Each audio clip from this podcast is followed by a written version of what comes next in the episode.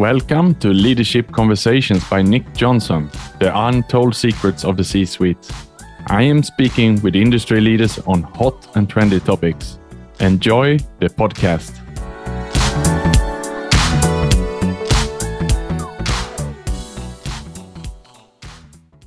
Today we have with us Fabien Tertois.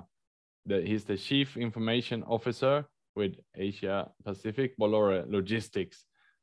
Fabien, how are you today? Uh, I'm perfect. How are you, Nick? Yes, I'm very good, thanks. And you have an exciting topic we're going to jump into in a minute here. But first of all, please introduce yourself. Uh, sure. Uh, so, so my name is Fabien Tertois. I'm the Chief Info Officer for logistics in uh, Asia Pacific. So basically, my role is to make sure that uh, all our 5,000 plus users across the region have access in a secure manner to all the systems that they need to uh, to do their job. Uh, keeping the company safe is also, of course, on, on top of the agenda. Um, so yeah, typically at the core of the digital transformation of the uh, of the industry, which is one of the topics that we're going to talk about today. Great. And when I asked you what topic you wanted to cover, you said future proofing logistics. What does this mean? Yeah, seems pretty ominous, right? Uh, so hmm. basically, uh, what, what this means is that um, as an industry, uh, we the logistics industry really need to transform uh, how supply chain run today, uh, just to make sure that we're still in business in uh, in a matter of few years. So we're going to talk about uh, sustainability. We're going to talk about supply chain resilience, and we're going to talk about talent, which are the three pillars upon which uh, we feel that we have to build on to make sure that we're still in business in a few years. Okay. And you mentioned already here the, the three things we need to know here. Uh, uh could you elaborate yeah. a little bit further? Why are the why are these three things important? Sure. Okay. Um, so the the first one I mentioned was sustainability. Um, I mean, we're all aware about climate change. Uh, hopefully, no one is uh, no longer uh, speaking against the fact that uh, that humans are responsible for climate change with uh, green, because of greenhouse gas emissions linked to uh, mostly business activity, but also you know personal leisure, personal life, everything. Um, supply chain is really at the core of this. Supply chain, uh, by and large, is responsible for over half of the greenhouse gas emissions, be it by transportation, being by uh, extracting raw materials, uh, processing raw materials, and everything. I'm not saying logistics itself is is responsible for half of the of the emissions. I'm saying supply chain at large, including manufacturing, including sourcing.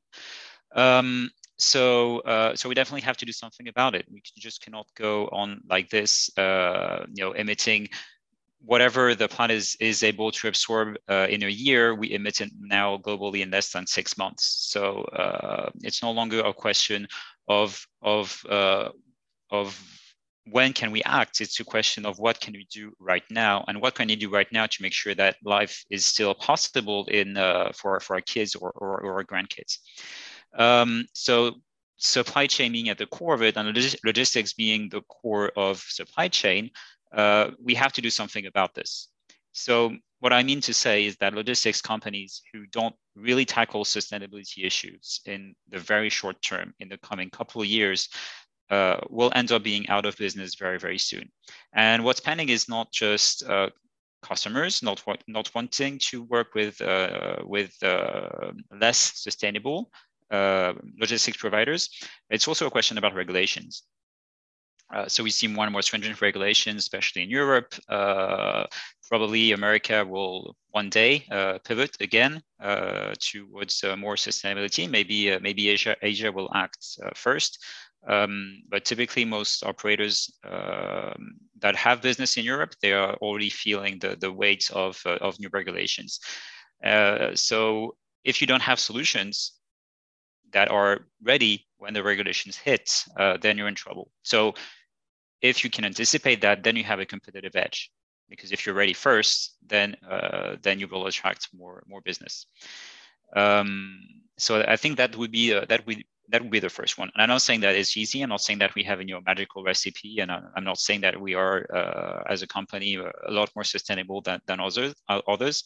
Uh, what, what what I can say is that we invest a lot in this uh, in this topic, uh, be it with sustainable aviation fuel, which is part of the answer, uh, but also working with our customers to optimize their transport to use means that uh, from the start emit less greenhouse gas than, uh, than others. So typically shifting from air freight to other means of transportation like road freight, which emits 10 times less CO2, or sea freight, which emits 100 times less uh, CO2 per kilogram per kilometer, which would be our main, uh, our main KPI for this. So that's, that's sustainability. Uh, then the second thing was uh, supply chain resilience. Um, so here, I, I, think resilience is a word that we've heard a lot uh, because of COVID, because of uh, supply chain being disrupted and everything. Um, so it, it's not something that you can achieve by you know, just snapping your fingers and launching a few projects here and there. Uh, it relies on a lot of different of different factors it relies on uh, your network of uh, vendors. So being resilient means that you can very quickly pivot from one vendor to another if you have uh, if you have any issue. Um, it also means that you have um, you have systems that are pretty agile that you can shift from uh, one process to another very very quickly. Um, it means also that you have a lot of people that you can really rely on uh, and and somehow that you haven't digitized too much. And I think this is, uh, you know, this is an interesting angle because we we hear a lot about how we need to be more efficient, we need to digitize a lot and everything. Uh, the fact is that once the process has been digitized, and even worse, if you can, if I can say so, if it's been automated, uh, then it loses a lot of agility. Um, it's fairly easy. I'm not saying it's, uh, you know, again, it's not just snapping your fingers, but typically explaining explaining a new task to a human uh, can be just a matter of minutes, right? Uh, programming a new task in a system, uh, this can take days or even weeks. So if you have to pivot very, very quickly, uh, sometimes you can be a lot more agile if you uh, if you still have humans uh, handling the handling the process. Um, so this this means that you need to have you also need to have the right people you need to have people with the the, the, culture that is uh, you know a very high commitment to uh, to customer service, um, but also an openness to share about issues and uh, and and look for solutions, look for actual improvements on on how you can make your your process uh, smoother and more efficient. And again, I'm not saying that if you know efficiency is not always uh, digitizing or automating uh, the first thing that you need to do is looking at your process. So um, um, I'm fairly sure that not there are not many CIOs who are telling that you know digitization is not the solution. But uh, I I have a manufacturing background before uh, before I, I, I, jumped to uh, to uh, IT. And uh, the first thing you learn in, in manufacturing is that you don't automate something that has already already been very very much optimized because you don't want to automate waste. Mm. And I think uh, sometimes in uh, in IT and digitization, we uh, we don't have this uh, this very down to earth approach, and we uh, jump to uh, automating a lot of different things, and we end up with something that is totally out of control because it's too complicated for for people to remember how it's how it's done. Right. so th- I think this brings me to the last point, right? To to talent. Um, so I think there's really a continuity in between, you know, the resilience and the agility that we need because it relies mostly on humans uh, and and talent. So once you have this good team, this good culture, uh, it's it's really a challenge nowadays uh, to uh, to retain uh, the right people in the right place. Um, just because, as you know, any any uh, any company. Um, they can't always propose new positions to staff that have been in a certain role for a number of years and they're performing very very well in this role so sometimes from the company standpoint the the what you want to do is have this person just keep on doing the same job perfectly fine but uh, if you put your yourself in uh, in in the, the, the in the employee's shoes, of course, you want to learn, you want to you want to change, you want new challenges and everything. Um, so I think it's a real challenge for logistics operators. Not speaking about other companies, I'm, I'm pretty sure it's uh, you know across all industries uh, we all face the same the same challenges. But speaking for uh, for logistics, we have a lot of different specialty roles in between you know uh, people who know customs, people who know air freight, people who know sea freight. It can be hard to pivot from one role to another, uh, but it's really something that we have to uh, to work on. Uh, and uh, this can be achieved by making our systems easier to use, our processes also simpler to understand, maybe trying to do a little bit less customization for, for, for our customers, even though our customer really love when we can propose uh, really tailor-made services. Um, uh, at, at, the same time, we also need to make uh, staff rotation, for instance, a little bit uh, easier so that we can propose new challenges to, to staff and retain, uh, retain the right people. We really have to build on, uh, on the talent pool because, because this is what makes the company agile. And this is also what makes the company evolve in the right direction. Right. Okay, Fabien, uh, that was very interesting. Thank you for taking us through the details of that. And I think you already clearly answered my next question here because I was going to ask you why companies need to focus on this, but it's clear that you say that if we don't focus on future proofing your logistics, you will be out of business in a few years. Is that right, Fabien?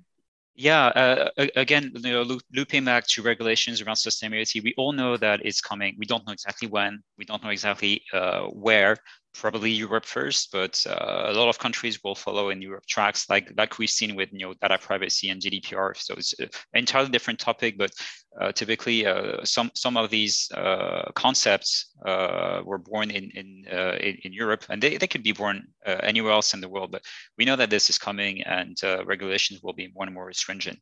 so mm-hmm. people, so companies need to adapt and anticipate. Um, and retention, again, this is something that all companies are facing right now. I think it's uh, uh, quite bad. Uh, we used to say it was quite bad in Asia um, a few years ago, but I think with the pandemic now it's bad everywhere. Uh, mm. we hear about this big resignation in uh, in, in, in America, maybe uh, also Europe a little bit. Um, so um, knowing the importance of company culture uh, to to make uh, to make companies resilient and uh, and sustainable. Um, I I don't think that company that let a very high turnover um, stay in their in their company can really uh, can re- really be sustainable.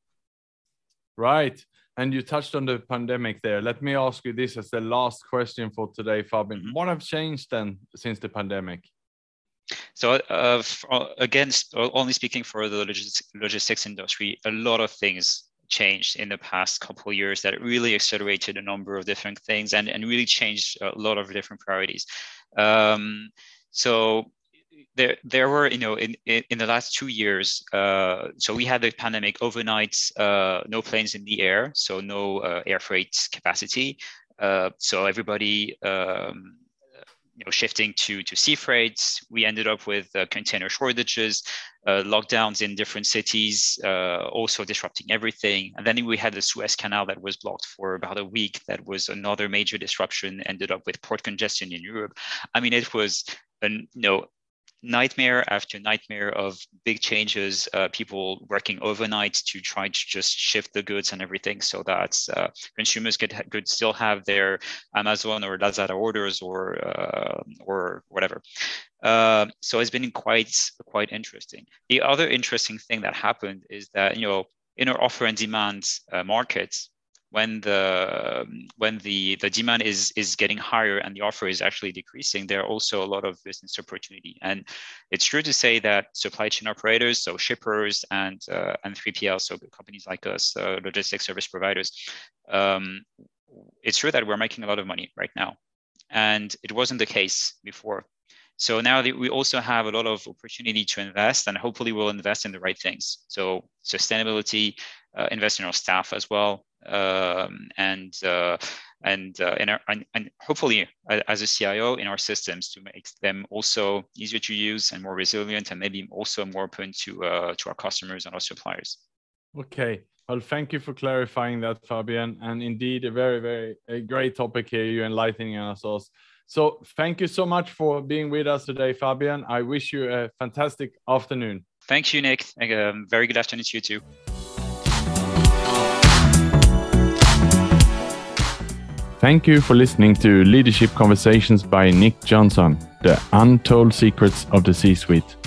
To listen to more episodes, please follow me on LinkedIn, Spotify, or any of my other channels. Thank you.